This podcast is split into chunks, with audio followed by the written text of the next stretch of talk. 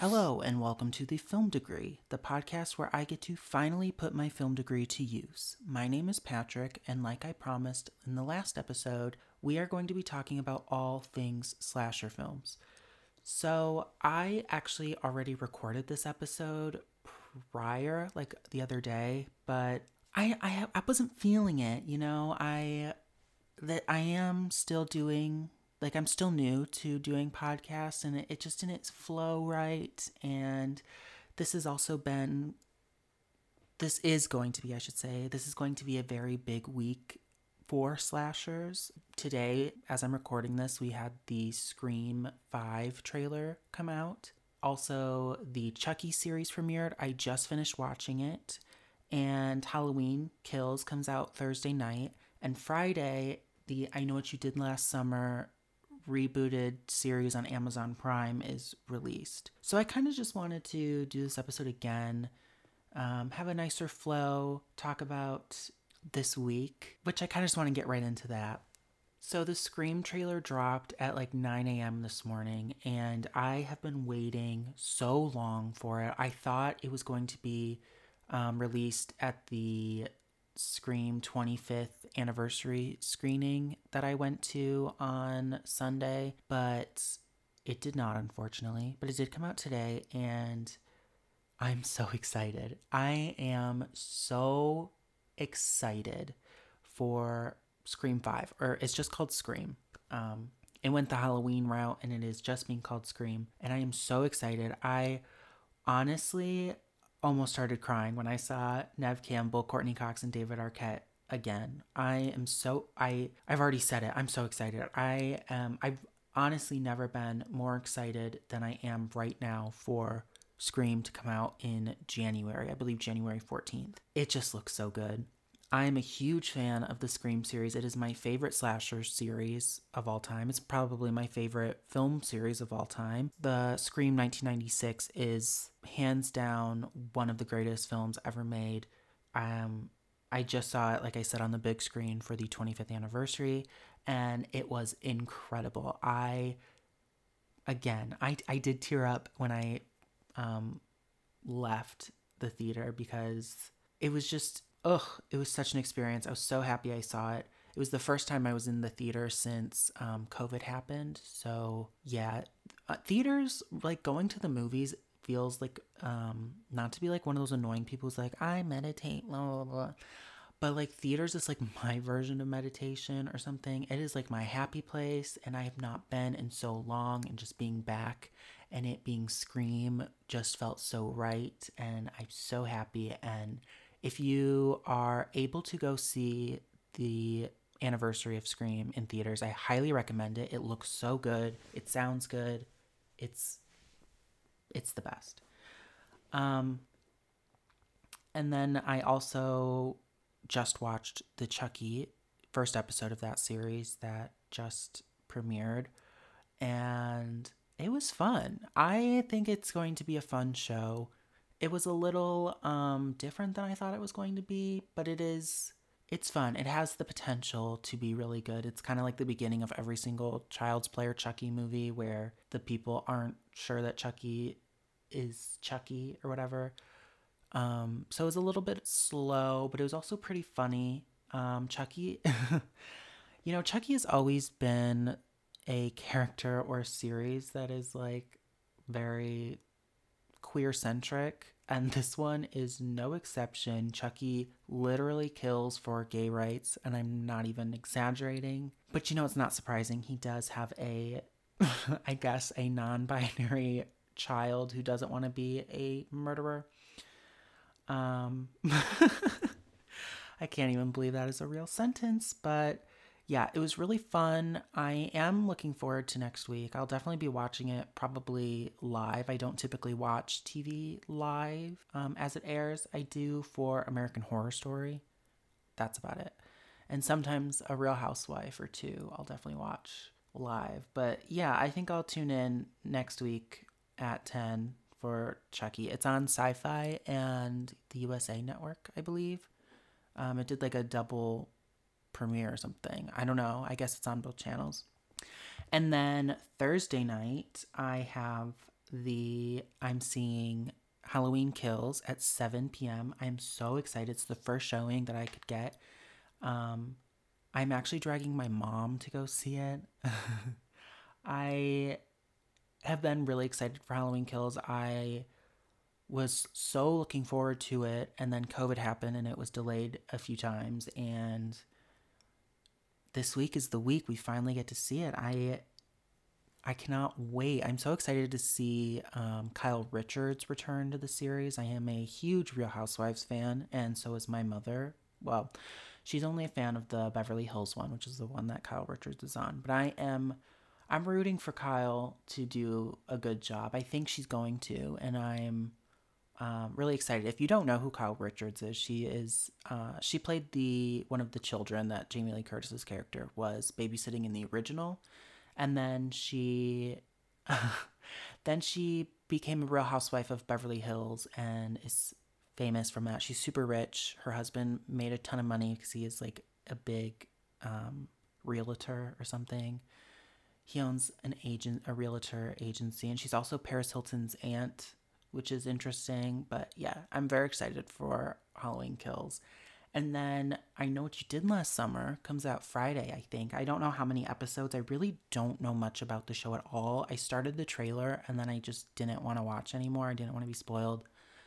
I don't even know if it's a slasher at all. I know absolutely nothing other than the poster that they keep pushing on like Twitter and stuff that just um it looks a little questionable. It has like the characters' faces and they are covered in honey, I think.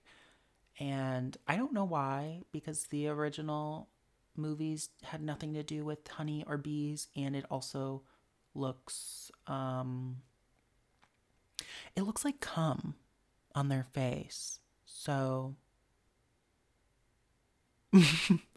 I saw that and I did not know what to think. It I really I have no idea what to expect with the um, new show, but I'm down for it. I think slashers are having a little bit of a resurgence, so I am all here for it because it is my favorite genre of horror or subgenre. I if you don't know what slasher movies are, they are like the quintessential horror films with horny teenagers being sliced and diced by some psychopathic killer. Um, think, well, the ones I just listed Scream, Halloween, Child's Play slash Chucky, and I Know What You Did Last Summer, all those, all those good things. For today's episode, um, well, I just want to say this. I really wanted to get this episode out last week, but my life kind of went to shit. And then my, I so much homework. It was so ridiculous. I really, I recorded this thinking I'd get it out um, tomorrow when I record, which is Wednesday. Hopefully, I still can do that with editing. But I really wanted to get it out before Halloween Kills comes out so we can just, I don't know, the timing just feels right. And I, yeah.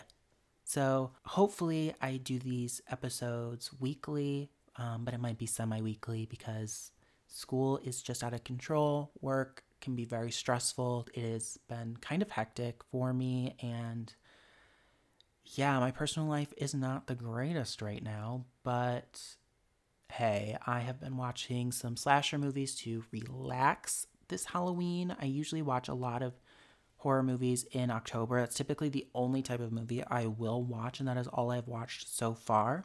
I watched quite a bit of movies in preparation for um, this episode. So I kind of just want to get into it, and really what I want to talk about is mainly just the timeline of slasher films and their trends on what they had and each it has very defined eras that I don't know if a lot of other film subgenres or genres have like horror does, especially slasher movies.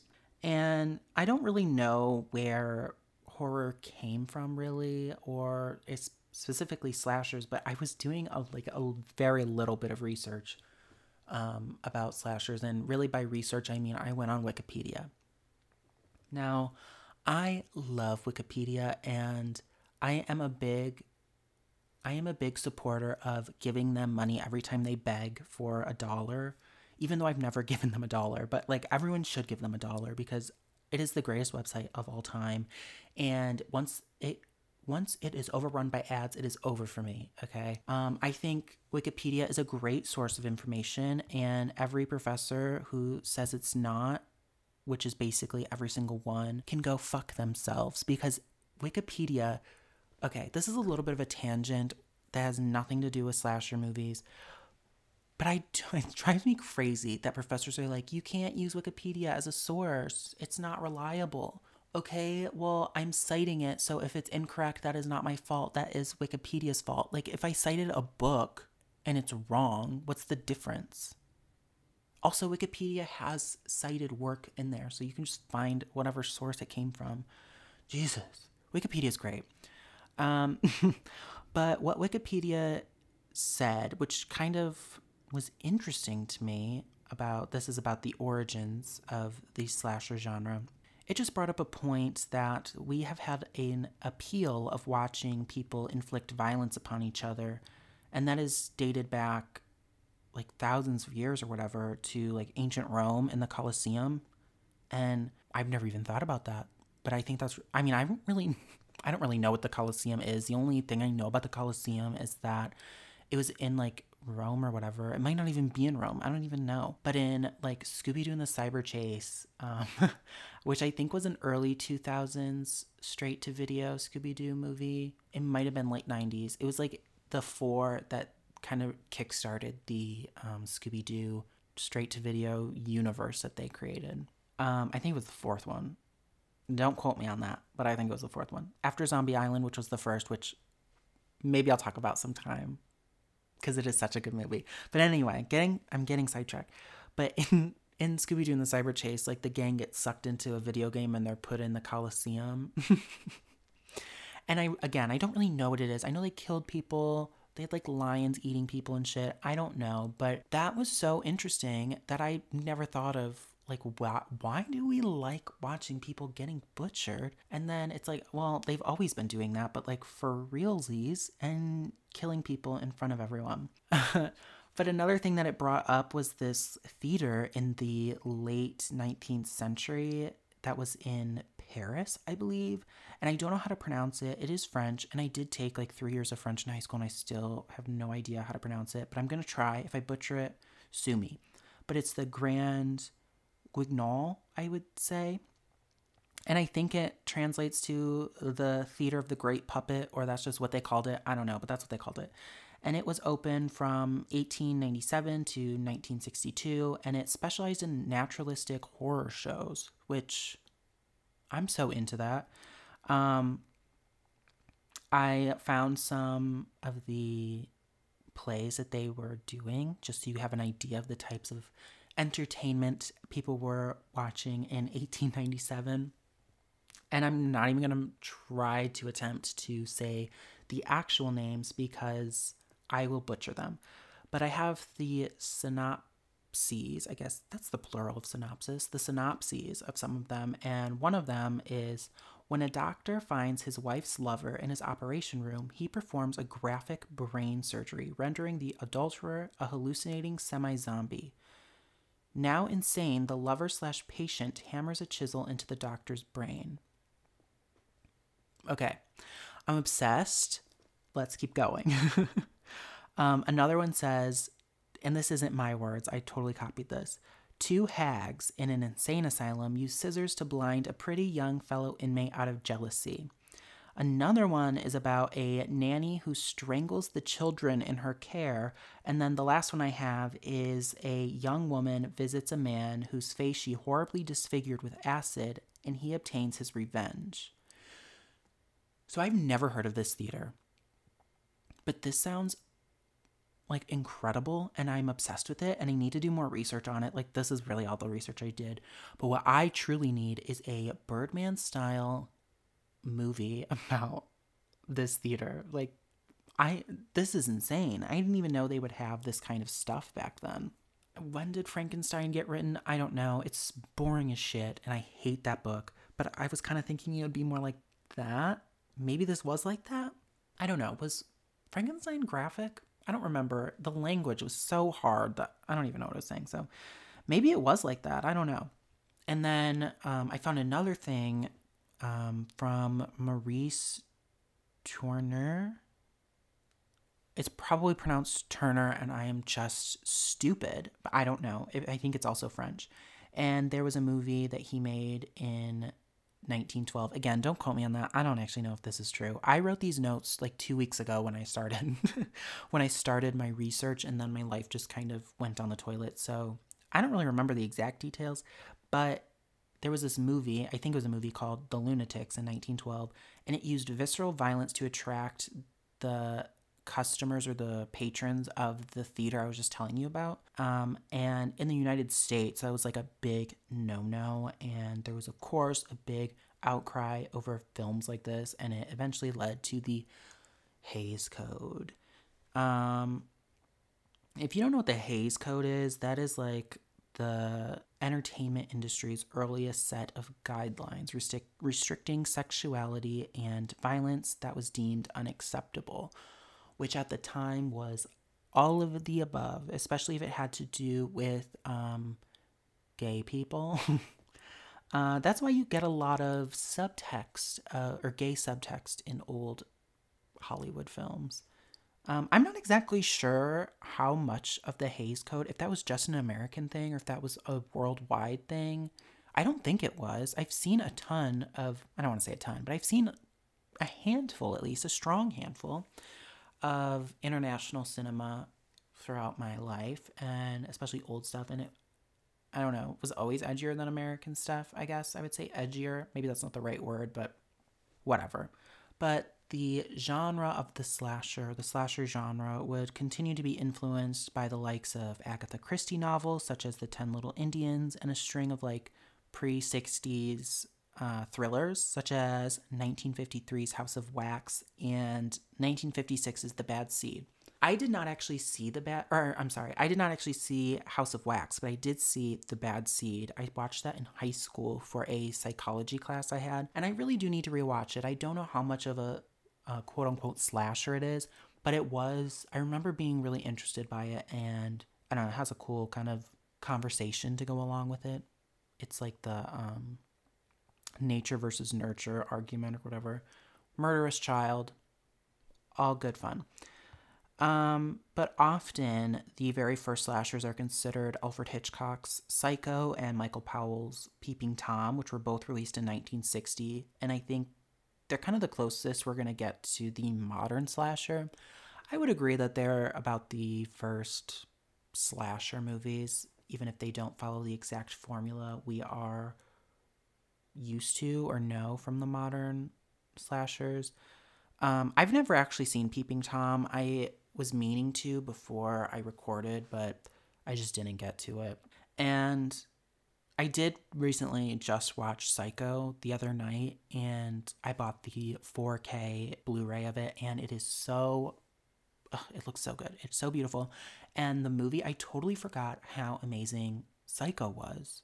I've seen it a few like twice before, um, quite a long time ago now. But I actually find Psycho to be really scary, or at least there's like one shot that scares me so much, and I haven't stopped thinking about it since I saw it. And it is, spoiler alert, if you haven't, if you haven't, if you don't know what happens in Psycho, that's not my fault. It came out in 1960 when Lila Crane finds Norma Bates's body like dead corpse and then she turns around and Norman is dressed as Norma in the doorway and his mouth is wide open and he it's so it is so creepy. It's like bone chillingly creepy. Anthony Perkins is he's a creep. It is so ugh.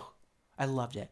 And the movie is just incredible. Highly recommend. I think everyone should watch Psycho. It's it's amazing. And maybe it's the first slasher movie, maybe it's not. I don't know. I think in Scream 4, which I should know this because I've seen the Scream movies a hundred times each, but I think Ghostface quizzes Kirby. Don't quote me on that. I don't know. He like quizzes someone on saying what's the first slasher movie or something, and I think the answer is Peeping Tom, but that's up for debate. So maybe that was the first slasher movie, but the modern slashers were influenced heavily by, in well, my opinion, which in my head, my opinion is factual. So I think they were very influenced by splatter films and exploitation films and um, giallo films. Um, 70s horror is very, it has a very distinctive um, feeling and aesthetic to it. It, you know, it's probably just because it's product of its time and of the cameras that they had at the time, but there's that like classic 70s grain to it that just looks so good. And it kind of has like that realistic feeling to it, even if sometimes the plot lines aren't realistic. Like when we'll talk about Halloween in 1978, Halloween has like those has those feeling has kind of like some elements that are more are linked to like the golden age of slashers that is in the early 80s with like a dead body swinging from the ceiling and the, the killer being shot a few times and getting up and being stabbed and getting up and that supernaturally campier style of slashers but the 70s was very kind of grittier i guess i don't know like a little bit of more of a slow burned grittier realistic take on the slashers which i really appreciated and a lot of the different i think a lot of like 70s horror had that feeling even non-slasher or non-killer movies, like even movies like Amityville Horror or something. I mean, I haven't seen that one in so long. I need to rewatch that, but they have that same feeling. And if you don't know what a splatter film is, it's um, according to film critic Michael Arnzen, he said that self-consciously that these films self-consciously revel in the special effects of gore as an art form. The spectacle of violence replaces any pretensions of to narrative structure, because gore is the only part of the film that is reliably consistent. And splatter films were like really popular in the drive ins, and unlike typical horror films that focus on the unknown, splatter films draw fear from the physical destruction of the body and the pain accompanying it. And splatter films were typically feature the realistic mutilation of human of the human body. Uh, it's probably like a precursor to the torture porn subgenre that was popularized more in like the 2000s. Think Saw and Hostel, like that kind of era of horror, which I love Saw. Hostel, not so much. I have like a bone to pick with Hostel. I watched I took a horror course in my um my film degree for my film degree, which this is named this podcast is named after. And it was the first time I saw Hostel. And this, again, this is such a sidetrack, but it just bothered me beyond belief. So the the basic plot line of that movie is that rich people or whatever like basically buy people from these people are kidnapped from hostels and these people basically buy them to mutilate them or whatever for fun or something like that and the main guy finds this girl that he met at the hostel and her eyeball is hanging out of her, the socket but is still connected to her. And when he tries to rescue her she's panicking about her eyeball and this motherfucker cuts her eyeball off. Like this whatever whatever it's called the nerves or whatever the string the veins or whatever i don't know the tendons that are holding her eyeball to her brain or whatever i don't know i'm not a I know nothing about anatomy of the human body, but like whatever those are, he cuts it off and it shoots like pus out or something. And then she freaks out, rightfully so. Like why the why would he do that? They could have reattached her eye or put it back in or something. I just hit Also, why would you just cut it out? I don't get it. But yeah, anyway, they're kind of like that, but like the older versions of that, I guess. I am not that well versed in the splatter genre. Um, I don't even know if I've ever seen one. I've seen some exploitation films, which are, I don't know, kind of the same types of thing. And popular films in this subgenre, if you are interested, are 1963's Blood Feast, 1967's The Gruesome Twosome, and 1971's The Wizard of Gore. Haven't seen any of those, so I can't say if they're good or not or if I liked them, but yeah, if you're interested in that. And now, another thing that I mentioned was Giallo films, and I don't know how to describe these batshit crazy movies other than something I t- took directly from Wikipedia, and that is Giallo films are generally characterized as gruesome murder mystery thrillers that combine suspense elements of detective fiction with scenes of shocking horror, featuring excessive bloodletting, stylish camera work, and often jarring musical arrangements. The archetype, archetypical uh, Giallo plot involves a mysterious black gloved psychopathic killer who stalks and butchers a series of beautiful women. While most Gialli in- involve a human killer, some also feature supernatural element. But that doesn't even like scratch the surface at like the batshit craziness of Giallo. They're super stylized. They kind of like sometimes don't make sense, but they do, and the plot lines are just so over the top, and everything's over the top. The kills are over the top. I don't know. And I don't think I mentioned, but they're like Italian. And this is something I didn't know. I don't know if this is for all Italian films, but like Giallo movies, and I'm pretty sure like spaghetti westerns did this too. I don't know. Don't quote me on that. I hate westerns. Fuck Clint Eastwood. I'm not watching a fucking western. Like they'll hire actors who speak all different languages and each actor will recite their lines in whatever language they are. So when they like release the movie wherever you are if an american actor is in there and they release it in english their lines are normal but everyone else's is dubbed or not normal but their lines aren't dubbed. It's just what they were saying and vice versa. If it's like in italy and the italian actors they're speaking in italian but the american actors are speaking in english. It's so it's weird and it also kind of adds to the I don't know, the weirdness of the movie. Like sometimes people's mouths just don't line up, but sometimes they do. And yeah, I don't know how to describe it. Giallo movies are like its whole other topic that maybe I'll go into because I would really love to get more into that, but there's a lot of serial killers in there that are just picking people off one by one in really cool and interesting ways and I don't know if they're really slasher movies, but they definitely are linked in a way. But if you're interested in looking into any of those, um, Mario Bava's 1964 um, film Blood and Black Lace, which I recently bought. I didn't get to it. I was going to watch it before this episode, but um, I just got too busy or I was just too emotionally drained. I just didn't get to it. Um, but if I if I watch it, I'll let you know on the podcast if I if I liked it. Anyway, another one is Sergio Martino's 1973 film Torso and Dario Argento's 1975 film Deep Red. And I think if you're going to get into um, any Giallo, if you're interested in just seeing some batshit crazy movies, uh, Dario Argento's a pretty good place to start. He's got some weird stuff. Deep Red. I don't know how to pronounce it. Tenebrae or something. Tenebrae. Opera. He just has some. He has some weird stuff, and I, I'm into it. But what I really want to talk about is slasher. So that's the precursor, the origins, the um, what did I put on my notes? The proto slashers. Now, this is the birth of the modern slasher films, which I think go from 1974 to about 1978.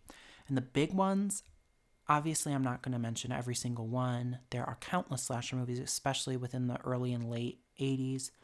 But the big ones of the 70s that I think really birthed it are, well, two, I would say, are the first true modern slasher movies, and that is Texas Chainsaw Massacre and um, and Black Christmas, which both came out. I'm pretty much, I think, on the same day in 1974. Black Christmas is a Canadian film, and I believe it came out on October 11th in Canada, and I believe Texas Chainsaw Massacre came out on October 11th. But in America, Black Christmas came out around Christmas time. But Texas Chainsaw Massacre is directed by Tobe Hooper, and Black Christmas is directed by Bob Clark, and also 1978's Halloween, directed by John Carpenter. I think those are like the three slashers that really made the genre what it is. And I also just wanted to mention there, there, there are other ones. I think it's called Alice Sweet Alice from 1976, maybe, and The Town That Dreaded Sundown in 1976. Now I did not know the formatting of this movie. I always put it I never wanted to watch The Town That Dreaded Sundown simply because I kind of thought that it was going to be in poor taste and spoiler alert, it is. It is I cannot believe that movie was made. It came out in 1976 and it is based on a true story and not like how The Conjuring is based on a true story or not like how um, well even The Conjuring I thought The Conjuring The Devil Made Me Do It was in poor taste because it was a actual murder that happened but um so that one is in poor taste but the first two well, whatever also like Psycho and Texas Chainsaw Massacre say that they're in, um, inspired by true events. Um, not really. They're. I feel like they were like everyone at that time was like, it's inspired by true events. Ed Gein, the serial killer. Okay, but none of the storyline matches what he did. I think the closest thing was that didn't he make like furniture out of like dead bodies that he murdered or whatever? American Horror Story Asylum kind of did that, and Texas Chainsaw Massacre does that, but that's about it. The names, the people, the characters, nothing resembled it. The story didn't resemble anything, but The Town That Dreaded Sundown did. It is a completely true story about a series of murders that happened in the 40s, I believe.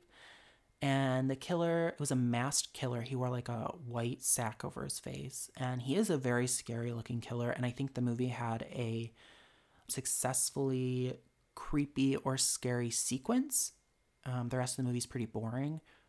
The reason I think it is so inappropriate is because it was one, they made a slasher movie out of these real people's murders and like used them as characters. And two, some of these people were still alive at the time, and I I think the the town that it happened in in Arkansas was it Arkansas. Jesus Christ, Arkansas. Fucking moron. Um, Texarkana. They like do a screening of the movie. I don't know. that is just so gross to me, but to each their own. There was a woman who survived. She was one of the three survivors from the killings, and she was shot in the face twice, and she was still alive when the movie was released, and she lived quite a long time. She lived to be like 84 or something. And they they recreated that scene, although less bloody, less gory um, than you would imagine, because the source, the true source material, is quite graphic. Um, but they recreated her watching her husband get murdered and get shot in the face twice and escaping and it's a crazy story and i just kind of want to mention it because it was a slasher at the time it doesn't really follow the same formula as the others but i just wanted to mention it especially because i watched it and it was kind of shit but back to texas chainsaw massacre black christmas and halloween five out of five star movies, in my opinion. I love them. I try to watch Black Christmas every Christmas Eve. It's kind of hard because my family, nobody wants to watch it. Um, it's so great. These movies are a little bit of a slow burn. They got that grittiness feeling. I kind of mentioned it earlier. And it's just an era that I really, really like. They have like that um, realism from kind of the splatter subgenre and really all through 70s and there was very little gore in them actually which um, people who aren't really into horror i think just think texas chainsaw massacre is a super gory movie. There's like little to no gore in that. There's like a little bit that i can think of but yeah those are great. I don't really have that much to say about these films other than thank you for making them or thank you for existing so that we have the multitude of slasher movies. I owe my entire horror loving career to Tobe Hooper, Bob Clark, and John Carpenter. And special shout out to Wes Craven, which I'll talk about later because that is my number one man. But moving on from the birth of the modern slasher, we got into the golden age of slashers, which I think are like from 1980 to maybe 1985, but I um, Wikipedia said in 1984, and I think I'm going to go with that. And at this time, it was um, there was the election of Ronald Reagan, which um, brought in a new form of conservatism in America. And that included a fear of violence in film, which would continue, especially after like um, like it's still that conversation is still happening, but it was big at this time, but also um, post Columbine, it was a big big thing and um, it's something that the MPAA would go out of their way to try to cut out any horror within the horror films including like gore or whatever um, particularly with the Friday the 13th series now Friday the 13th came out in 1980 and that was directed by Sean S. Cunningham and he basically ripped off Halloween um, just as everyone was trying to do at the time because Halloween was extremely successful and had such a low budget and made so much money. And um, much of everyone wanted to recapture that, but much of the aesthetic and look of the first Friday the 13th basically owes everything to Halloween. Um, I I really don't like Friday the 13th, the first one. Um, I don't know if that's controversial. It is like a very iconic series, and I do like some of the entries, but um, yeah, the first one, it is just such a ripoff of Halloween down to the POV shots, which is also kind of just also ties into Giallo. Giallo films have a lot of um, POV shots um, from the killer's perspective, but oof, the first one is rough. Uh, spoiler alert, not my fault. Uh, Michael, or not Michael Myers. Uh, Jason Voorhees is not in the first Halloween. Or, oh my god, I am just screwing this up. If I was in a Scream movie, I would get gutted.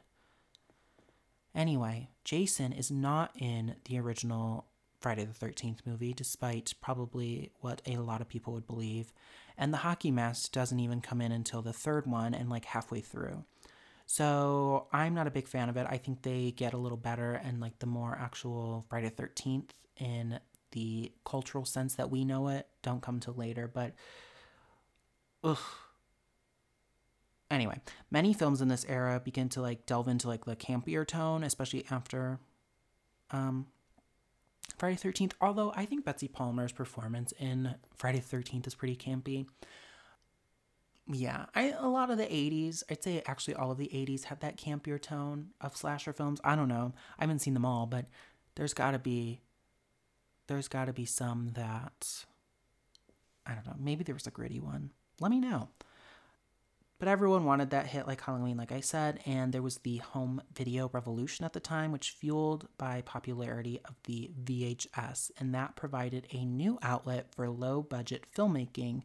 And without major studio backing for theatrical releases, slasher films became second only to pornography in the home video market. Which I don't that's gotta be huge. This is what, nineteen the nineteen eighties? There was no Pornhub no X videos. So that market had to be huge, and for slashers to be right behind it, they were they were making money, and they were making it for doing real cheap movies. So that's kind of what you'll expect. That's kind of the quality of movies that you get. There are some really good ones in there. I'll name some. I'm also going to name some bad ones and some that I've never seen, but especially in the next the next sort of chunk of horror or slasher horror they get even cheaper and just crazier and made to make money, which is kind of every film, really.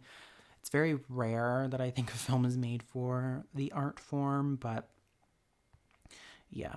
Um, movies in this era, I put in my notes just from each year just to name a couple that are big or some I just think have interesting names that I have not seen yet, but 1980 had Friday the 13th, Prom Night, Terror Train, New Year's Evil, and Maniac. 1981 had My Bloody Valentine, The Burning, The Prowler, Eyes of a Stranger, Night School, Final Exam, Bloody Birthday, Hell Night, Friday the 13th Part 2, and Halloween Part 2. Uh, 1982 had Madman, Butcher Baker, Nightmare Maker, Alone in the Dark, Slumber Party Massacre, Friday Night. I almost said Friday Night Lights. Friday the 13th, Part 3, 1983, had House on Sorority Row, Psycho 2, Sleepaway Camp, And 1984 had Friday the 13th, the final chapter, which would not be the final chapter. I go into the numbers later on. Silent Night, Deadly Night, and the big one, A Nightmare on Elm Street. Now, I I really like Nightmare on Elm Street. It was written and directed by Wes Craven, my number one man, like I said before. But it, it definitely has the feeling of this campier, low budget, cheesier, campier horror style, especially as the series goes on, like what we're about to discuss.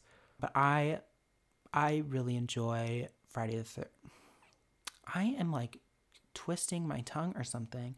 I am a really I'm a fan of Nightmare on Elm Street. I like it better than a Friday the Thirteenth, even though they're kind of like sister series or whatever. The first one is pretty great.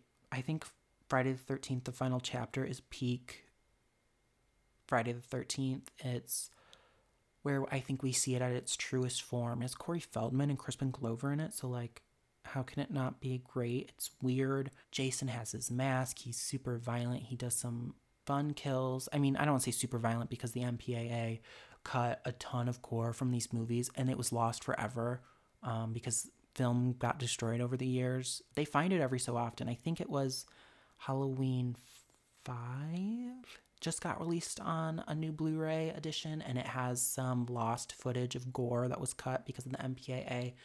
And I think that's really cool because we have a lot of talented makeup effects artists like Tom Savini at the time that their work got cut out and he has some really great work, Tom Savini.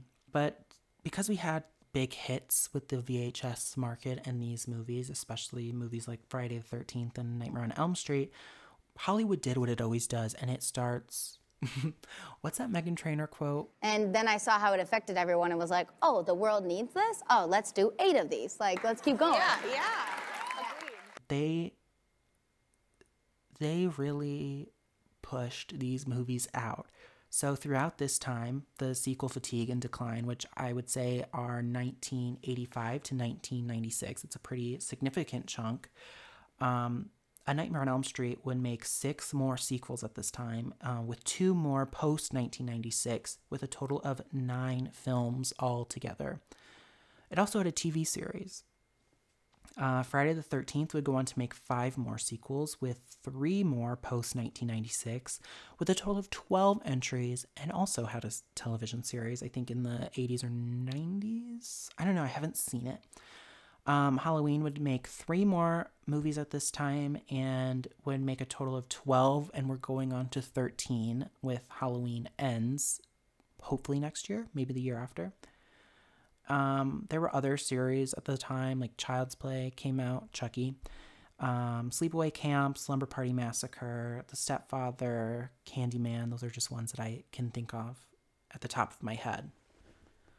Um, and these kind of, again, the campier style just became more and more. If you think of like Slumber Party Massacre, I didn't mention in the last um, section that I want I wanted to say it, but Slumber Party Massacre is my all-time favorite 80s slasher film. It is so funny. It was written and directed by women, and I think all of all of them were, I think there's three of them. Um, they were all written and directed by women, and you can tell they have that. They have a very specific feeling. They have something to say. They have an interesting killer. The killer kills with a drill in the first one, which I made my friend watch it recently and he thought it was like the dumbest thing ever that there was a drill and it was impractical. I'm sorry, it was amazing. And his drill stood for his penis, which, if you actually. What's her name? Lois Clover. Oh my god. Did I get that right? Let me look her up. Lois Clover. Chainsaws. Um, Carol J. Clover, I think is her name. Carol Clover. Why did I think it was Lois? Okay, anyway. So there was a like this paper or article or journal or book or something where she talks about the idea of the final girl, which the final girl in horror films is the last survivor. She's usually the virgin that kills the killer at the end. Um, and she talks about how like killer weapons are very phallic and they stand for power and stuff. I think she's the one who wrote it. I had to read it for um, my horror class that I mentioned. But Slumber Party Massacre just like they go, that movie goes beyond implication. It is like explicit in that movie that this drill is this man's penis and these women take the power back. And it is it's so funny. It's so clever. It looks great. I recommend slumber party massacre. Um, i kind of jumped the shark before i wanted or jumped the jumped the shark. Okay fonzie.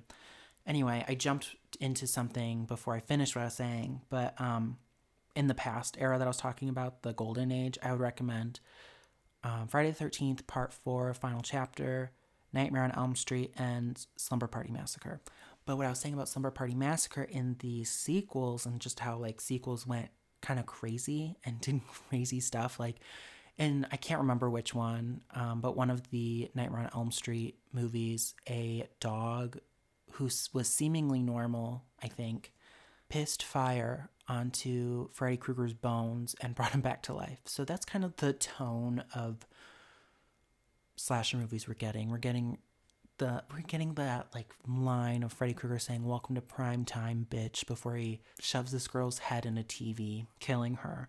But Slumber Party Massacre 2, so the first one had a drill. This one had a drill that was also a guitar. Yeah. So that's the tone. It's really fun. They're not very good movies in this era of sequels and they were very cheap, not very scary. But like I said, they were fun, but they were they followed the same formula because it was known to be effective, but after a while, it just became boring and been there, done that, and it it died by the 90s. Nobody cared about slasher movies. Once we hit the 90s, we had one that was big, or I don't know if it was big, I don't know if it was financially successful. I didn't look, but it kind of influenced what I'm going to talk about next. And that is Wes Craven's New Nightmare, which is a Nightmare on Elm Street sequel where it takes place in the real world where the actors are being stalked and killed by the real world Freddy Krueger. So Heather Langenkamp, who starred in the original, she is back playing herself and she's fighting off a different Freddy Krueger and it was meta and it sort of talked about horror movies. And that was in 1994, I believe. But horror doesn't make a comeback, and, or slasher horror but I don't really know. I'm not I'm not that big on supernatural horror that much. Like I've seen a lot of it, but I don't know the trends. I don't know when what stuff was big and when stuff was not. I'm not that familiar with it, but slashers were dead at the time. And then Kevin Williamson wrote a script called Scary Movie that was later changed to Scream, which was later parodied by the movie Scary Movie. but he wrote Scream and Wes Craven came on and directed it and it changed the game of horror brought it back to life when it was almost dead. It was not respected whatsoever. It was just a cash grab. It was lame. I don't want to say lame because there's a lot of huge fans of slasher movies. I'm a huge fan of it, but it like to the general public, there was people didn't find value in it. They looked down on it. But Scream did something completely different, and it was very self-referential and knew the rules of a slasher movie that movies have been following to a T ever since the 80s, basically, well, really the 70s, um, because it was known to be effective. Those rules exist in Scream, and they referenced them, and they went against them, and they made fun of them, and that was never been done before. It was new and exciting, and also, I think, well, I I owe a lot of um, credit to Wes Craven and Drew Barrymore specifically because Drew Barrymore was heavily, she was a big star at the time, obviously, and she was on all the promotional material for Scream. And then um, people went into it probably thinking she's the main character, she's the biggest star of the movie. And again, spoiler alert, but it came out in 1996, so get over it. She gets killed in the first like 10 minutes and now no one knew what to expect. The rules weren't what they have been. Everything is different. We don't know who's making it out of this movie, and it was funny, and it it had real actors. Um, I don't want to say real actors because the people who were in the other series beforehand, like the Friday Thirteenth and Nightmare on Elm Street, they're real actors. They just weren't good actors. Like, look at there was countless, countless, countless, countless movies and slasher movies out at that time, and name name a actor from there besides Jamie Lee Curtis um, and Johnny Depp and like Laurence Fishburne and Patricia Arquette. Yeah, none of them made it big. But Scream chose actors like Neve Campbell, Skeet Ulrich, Courteney Cox, Rose McGowan, Matthew Lillard, Jamie Kennedy, David Arquette, and like I said, my favorite girl, Drew Barrymore. And again, like something different about Wes Craven is he put a lot of love and soul and heart into these movies and into all of his movies, which a lot of these slasher movies at the time beforehand didn't have because again they were kind of just being made to capitalize off of the um, video rental era or whatever. I don't know how to describe that. Um, video rentals, and they were making a lot of money on that. It didn't matter if the movie was good or bad. They just hired someone who was competent enough and who could point a camera, whether they could point it well or not, they could still point it. And yeah, Scream has always been super special to me, actually. Wes Craven would go on to make Scream 2 and 3 at this time, but he would go on also to make Scream 4, which we'll talk about later. But I, like I said in the beginning, I saw Scream in um, theaters the other day. It was my first time back in the theaters. And it was just kind of an emotional moment for me because I just, one, I just loved seeing it on the big screen. It, was, it, was, it looked beautiful. He, Wes Craven knew what he was doing. And I, I was just so excited to see. I was so excited to be back. But I, I dragged a friend to go see it, and you know, I always knew Scream was special. special to me. It's very iconic. You can't you can't have Halloween without seeing a ghost face mask, someone wearing ghost face mask, trick or treating or whatever. And everyone knows the ghost face, and it's iconic and whatever. But it's like so universally special, I guess is how I describe it. Um, because my friend who has never seen Scream had no idea what it was about, didn't know that it had comedy elements, didn't know that it was what it was. Um, seeing her reaction to the twists and turns, and she even cheered at this one point near the end regarding Gale Weathers, played by Courteney Cox. And I don't know, there it was just there was a quality of seeing that that made me realize that objectively this is a really good fucking movie. And i have seen i've seen scream so many times. It is one of my favorites. That and jennifer's body are always going head to head on what is my favorite movie. And i don't know. I can't decide but scream is super super special to me. And it really it brought back the slasher genre. And just like halloween everyone wanted to copy that and it kind of made its own style of slasher movie which we would see through until about 2003 and i think it's still relevant. It's still happening today, but um, uh, movies like I Know What You Did Last Summer, 1 and 2, Urban Legend, 1 and 2, and probably 3, I don't know. Halloween H20, Bride of Chucky, Cherry Falls, Freddy vs. Jason, all these slashers at this time had that high, higher quality, higher budget, the um, better actors, um, um, bigger actors like Sarah Michelle Gellar, um, Freddie Prinze Jr., Jennifer Love Hewitt, um, Tara Reid, Rebecca Gayheart, uh, Jared Leto, all those like big names at the time were in these movies. And Halloween H20, it was um, written by Kevin Williamson, I think, as well. And it had that same scream tone to it. And it was also referencing movies. They were in the movie watching Scream 2, which is interesting because in Scream 1 in 1996, they are actually watching the first Halloween movie. So, yeah, it was a new era, and it is an era that I I love so much. All those movies I listed, I really enjoy. I love Urban Legend.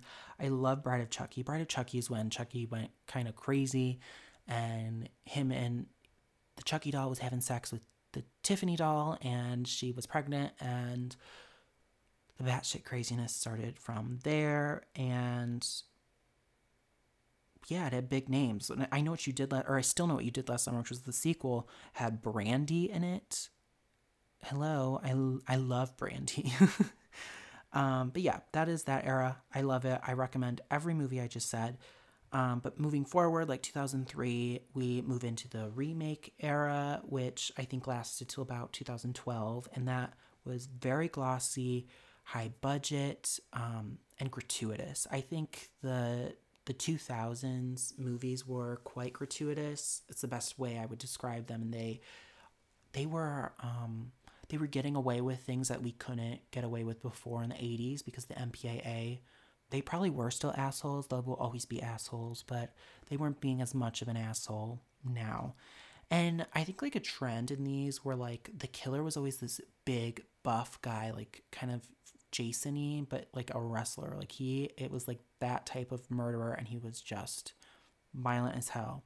And movies like this would be the Texas Chainsaw Massacre remake, House of Wax remake, Black Christmas remake, Prom Night, When a Stranger Calls, Halloween 1 and 2, My Bloody Valentine, Friday the 13th, The Stepfather, Sorority Row, A Nightmare on Elm Street, and Silent Night. Now, these movies are fun. I think they're so over the top and kind of gross. Like, Black Christmas is such a nasty little movie. It had that one has um again this remake era had kind of bigger actors. That one had like Mary Elizabeth Winstead, Michelle Trachtenberg, Katie Cassidy, um, Lacey Chabert. Who am I missing? I feel like I'm missing a big one in that movie. Uh, can't remember, but that movie had like someone put like took the gingerbread shape cutter whatever those are called and like put it into someone's skin and then cooked them as if they were gingerbread men and then ate the crispy skin that was in the shape of a gingerbread man and it's gross and gooey and disgusting and that is just kind of that in a nutshell.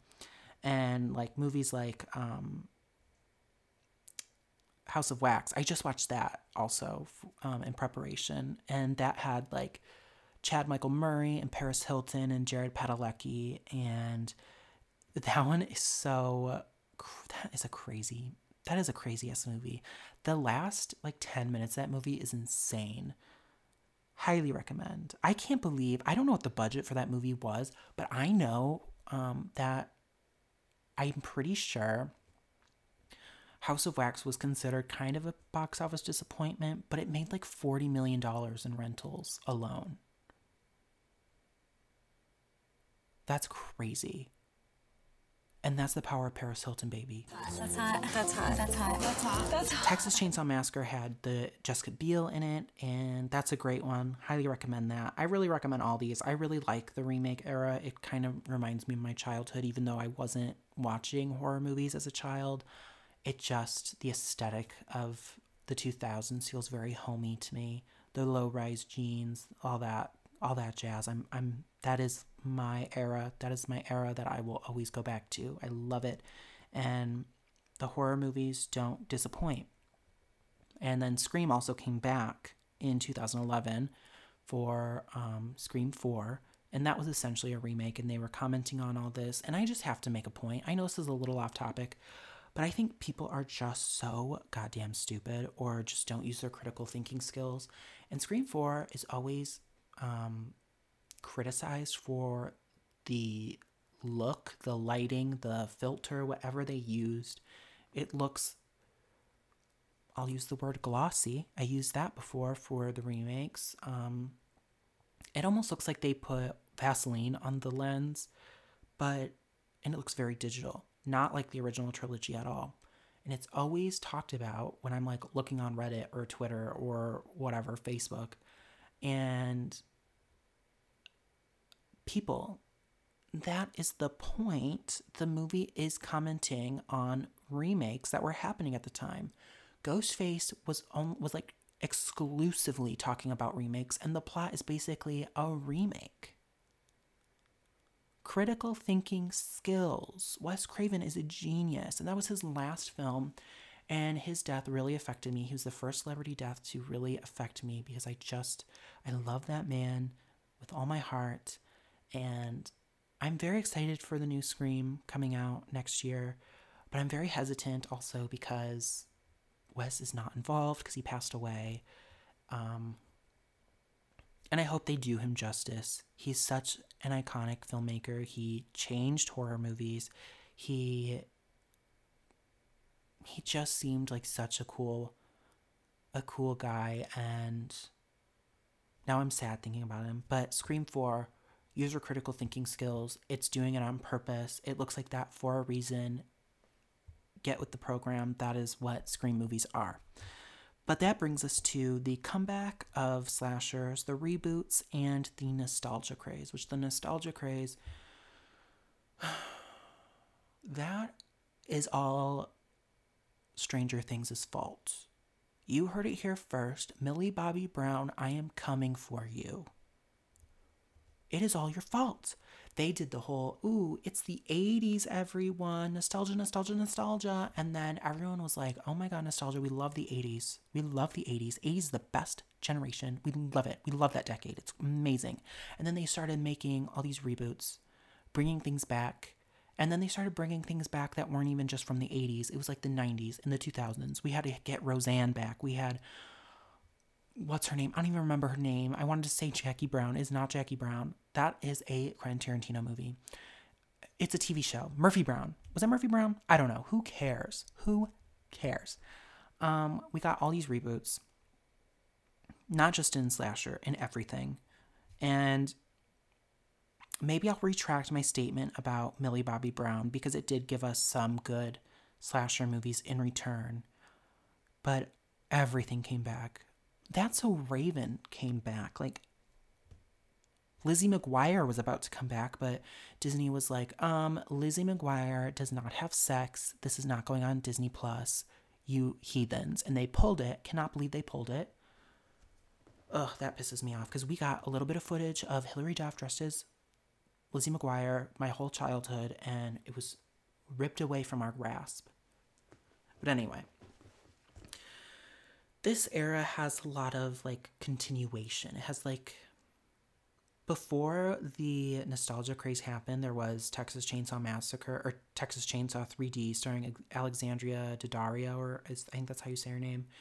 It's a pretty shitty movie, um, but it is a continuation that makes no sense because the continuity doesn't make sense. At the logic of the movie, Alexandria Daddario would be in her like 40s or 50s, and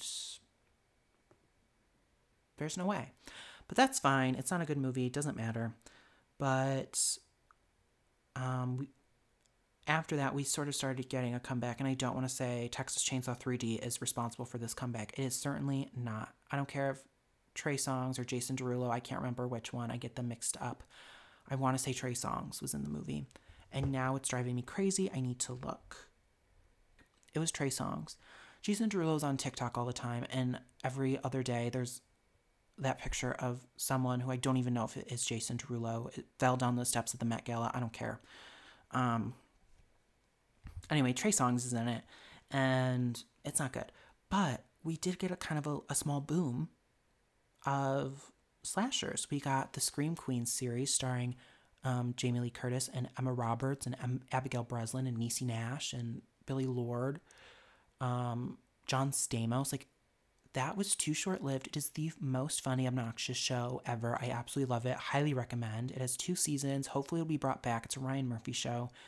Um, Lea Michele is so unhinged in that movie. She's unhinged in real life. Like, um, not to like go too off topic, but like I just, can we? I just need to mention, like, can we talk about how Lea Michele threatened to shit in somebody's wig on the set of Glee? That's. I don't want to get into it. I have to mention that because it's so Lea Michele. Anyway, um, also there's that rumor that Lea Michele can't actually read, and I don't know. I kind of believe it. Like I didn't believe that Avril Lavigne was not real or like was like dead and they like replaced her with a look-alike. I didn't I don't believe that. I don't believe the Melissa conspiracy theory, but I kind of believe the Lea Michele does not know how to read conspiracy theory. Um, but we did get a boom in slash movies or slasher media, TV included. We had the Scream TV series that was on MTV, so a reboot, um, which wasn't terrible. I I enjoyed the first two seasons. Season three, which was on um, VH1. Not great, but I love you, Keke Palmer. She was also in Scream Queens. Um, we had the slasher TV series. We had an American Horror Story 1984, which was basically a love letter to slasher movies. And I feel like I'm missing something. I don't know. But then we got, also got um, movies. We got um, the Happy Death Day movies. We had Freaky. Um, and now we are getting the nostalgia. The nostalgia series. It's coming back to us. Like I said, we just I just watched the Chucky TV series that just aired for the first time, which is a continuation of um of the main series. Like it did have a remake the other year, but it is a continuation of the original series and it's super gay, so I don't know. All the homos need to start flocking to Chucky. The non-binaries flock to Chucky. He is your guy. Um But we also have the Candyman reboot, the um Scream reboot next year, and the big one, Halloween, which happened in 2018. Now, I want to mention these for a second because we have Scream, Halloween, and Candyman, all sequels to their original movie with the same title. That makes me want to blow my head off. I hate that so much. When Halloween 2018 was originally announced, I'm pretty sure it was announced as Halloween Returns. All right, so what happened to that? And I don't I won't speak there I will speak nothing ill of my my number one girl Scream because maybe she's commenting on the trend of naming them just what they were named originally, like Halloween and Candyman. Or maybe it's saying, hey, you don't need to watch the original to watch this one. Just know that they happened, kind of thing. I don't know. I don't care. I hate it. Name it Scream 5. Thank you. Candyman, I cannot comment on. I have not seen it yet because I have not been back to theaters. It is something I really, really, really want to watch. I'm very interested in Nia DaCosta's um, direction of it. I think the first one was. Um, mm, I don't know if I'd use the word problematic. I'm going to use it anyway. It's problematic. It's still a great movie, or at least a good movie, but it, it has a white savior complex to it. It was written and directed by a white man, and I think what he was saying was in the right place, but he didn't have the cultural knowledge of doing it correctly or how it should have been done. But I am interested in what Nia DaCosta has. I've heard very mixed reviews for Candyman but I'm into I'm interested. I thought the previews looked really good. I don't really know anything about it. I stayed away from spoilers, so I'll let you know. I'm I'm interested in that, but this trend needs to end, and I think it is a trend that is going to continue unfortunately. I w- am willing to bet my life that New Line Cinema or whatever, I can't even remember if it was New Line. I think it was New Line Cinema who did um Nightmare on Elm Street, they are going to call up Robert and Heather and be like, hey, girlies, let's make Nightmare on Elm Street that is only a sequel to the first one. And they're just going to call it Nightmare on Elm Street. And you know what? Am I going to live for it? Yes, I'm going to. And do I want to see Robert again? Yes, I do. Do I want to see Heather Langenkamp? Yes, I do. I think Heather Langenkamp is really cool. Um, she's like a makeup effects artist right now or owns a studio or something. She did a lot of work with American Horror Story, which is my favorite show. She cameoed in Freak Show. Um, I would love to see that. Love to see it. I would also love to see, um, I know what you did last summer, a proper third film with Jennifer Love Hewitt. Um, but like I said, Amazon is coming out with that series this Friday. I don't think it's going to be successful, but maybe if it is, we will get that third movie. Maybe if it's not, they'll try something else and do that movie. I don't know. It is just something I would like to see. I think it would be a a really fun movie to bring back Jennifer Love Hewitt and Freddie Prinze Jr. I miss them. I miss seeing them on my screens. Um, but yeah, I don't know. I don't know what the fate of I know what you did last summer. I think there's an opportunity here to ride on this nostalgia train, and so we can get that movie because I need it. And the TV show, from the very little bit I saw, looked like ass. So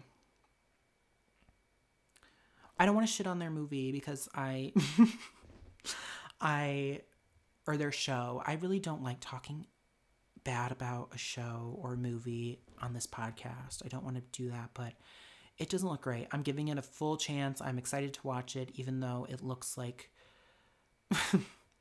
straight up bukkake porn or whatever. I don't even know if I'm pronouncing that right. I'm going to cut that out.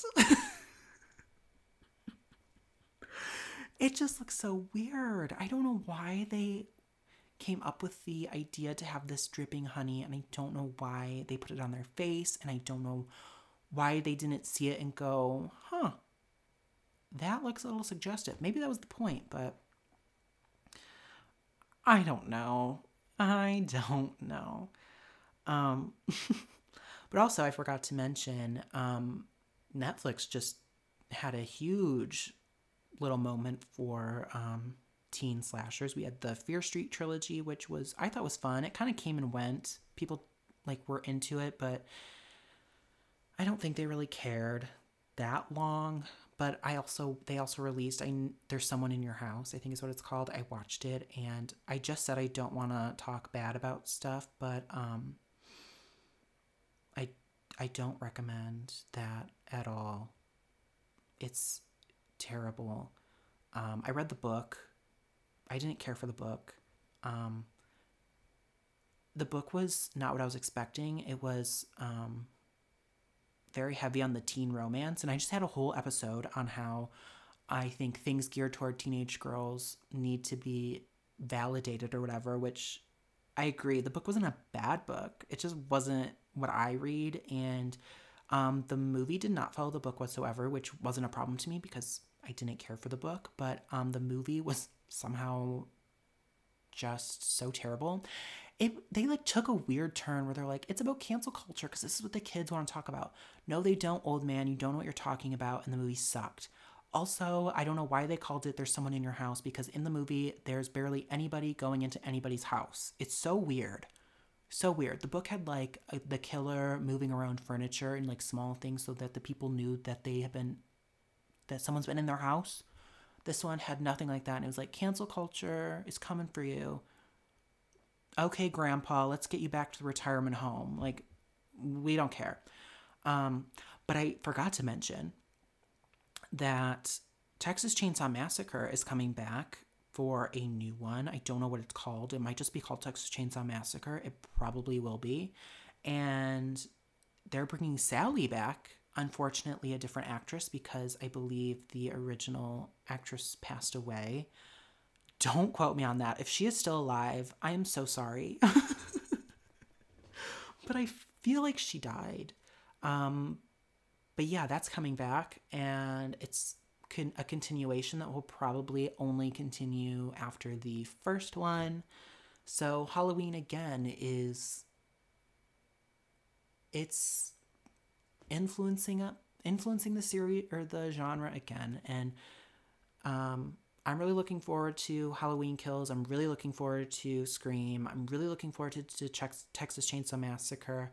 I'm looking forward to the new Chucky series. Um, yeah, I think we're in like a, a little bit of a boom for slasher movies. We might be in like the golden age 2.0 coming up. I think that's where we're headed towards.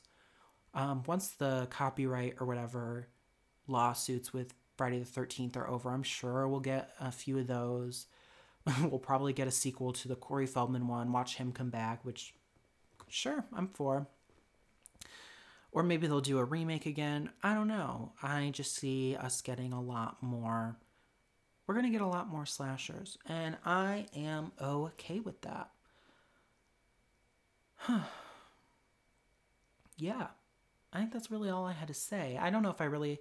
Uh, I didn't do that much research. I kind of just wanted to talk about the timeline and um, what I have been into recently. I hope, I really hope I get this up before Thursday night. If not, hopefully hopefully I get it on Friday, which is like the actual day that Halloween comes out. Um, not that it really matters because I didn't see it yet, so I'm not spoiling anything.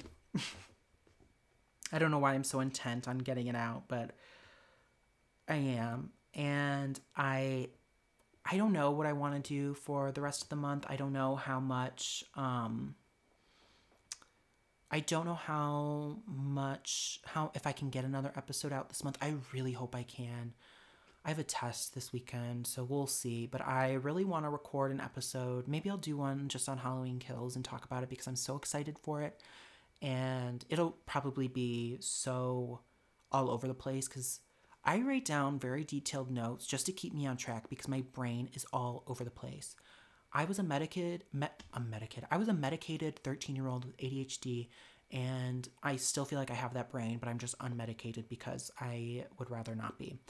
Um, so my brain is all over the place. I don't even know if I make sense half the time, but um, I feel like this this um, this episode, this recording of this episode went a little smoother. I like I I liked it. Well, we'll see. I might listen to it and hate it. I don't know.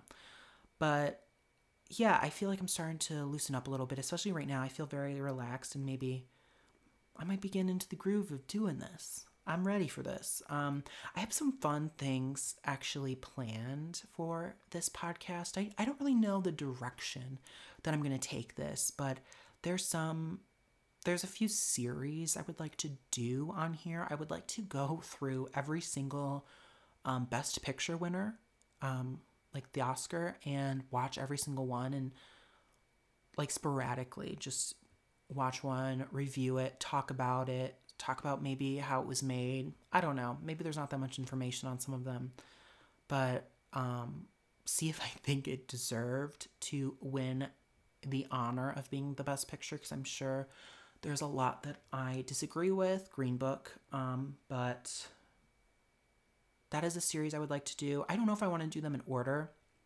I think for the first episode, I think I'm going to do this in November. I would like to do the very first one, first winner, which I think is the movie Wings. Um, know nothing about it. Could be absolutely terrible, but if it's terrible, I guess I'll I'll shit on it. I again, I said I didn't want to, but here I am. I just shit on there's someone in your house, and I don't know. Um, that is a series I want to do. I also want to do like a comparison of original and remake, specifically um, originals that did not originate in America, and then American Americans in Hollywood decided to remake it because people can't read subtitles. I'd like to do that. There's um, I think it's called Infernal Affairs. I think it's a Hong Kong movie. Oh my god, if I got that wrong, then you know who you are if you're listening to this. You are probably saying to your phone right now or whatever you're listening to this on um, that it is not from Hong. I feel like it's from Hong Kong, and I feel like it's called Internal Affairs. Uh, Internal Affairs.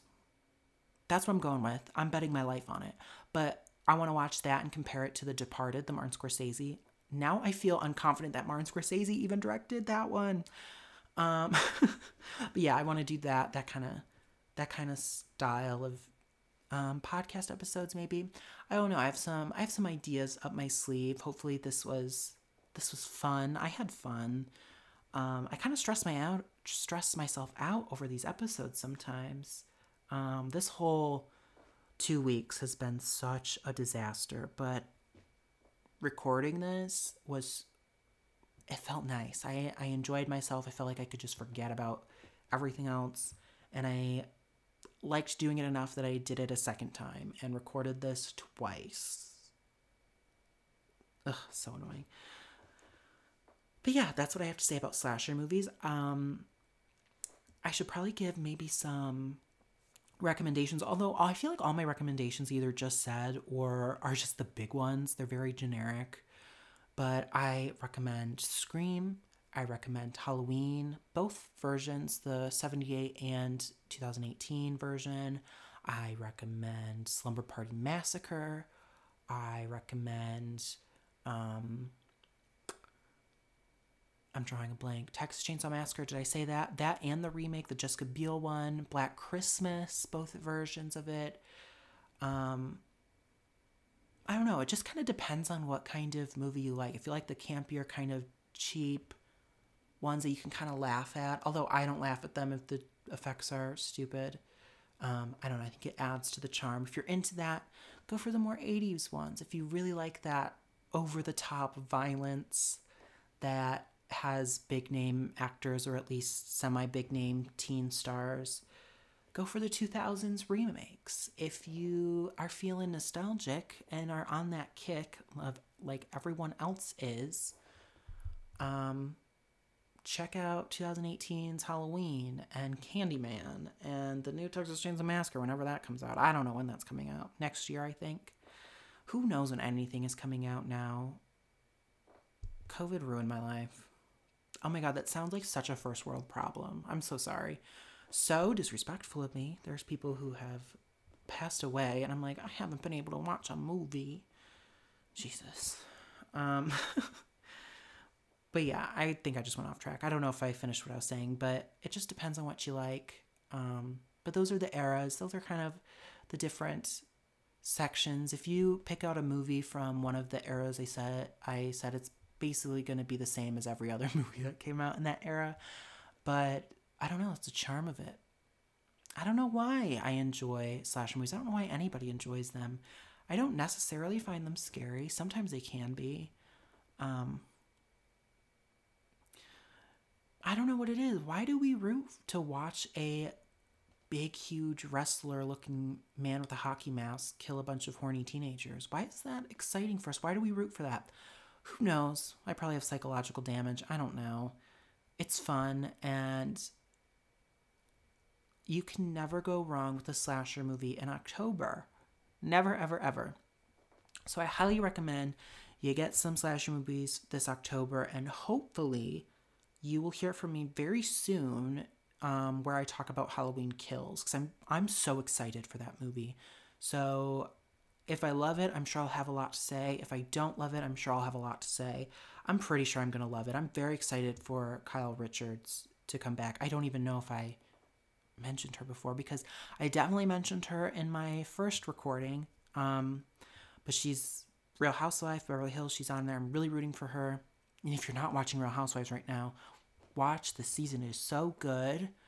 Side note Erika Jayne, you are going to jail. And that's all I have to say about that topic. But I'm rooting for Kyle Richards and I'm rooting for Jamie Lee Curtis and Judy Greer. I'm I'm so excited. So I'll hear from or hopefully you guys will hear from me with Halloween as soon as possible. And I hope you enjoy your October and I hope you guys watch a lot of horror movies, especially slashers. Thank you so much for listening, and I'll talk to you guys next time.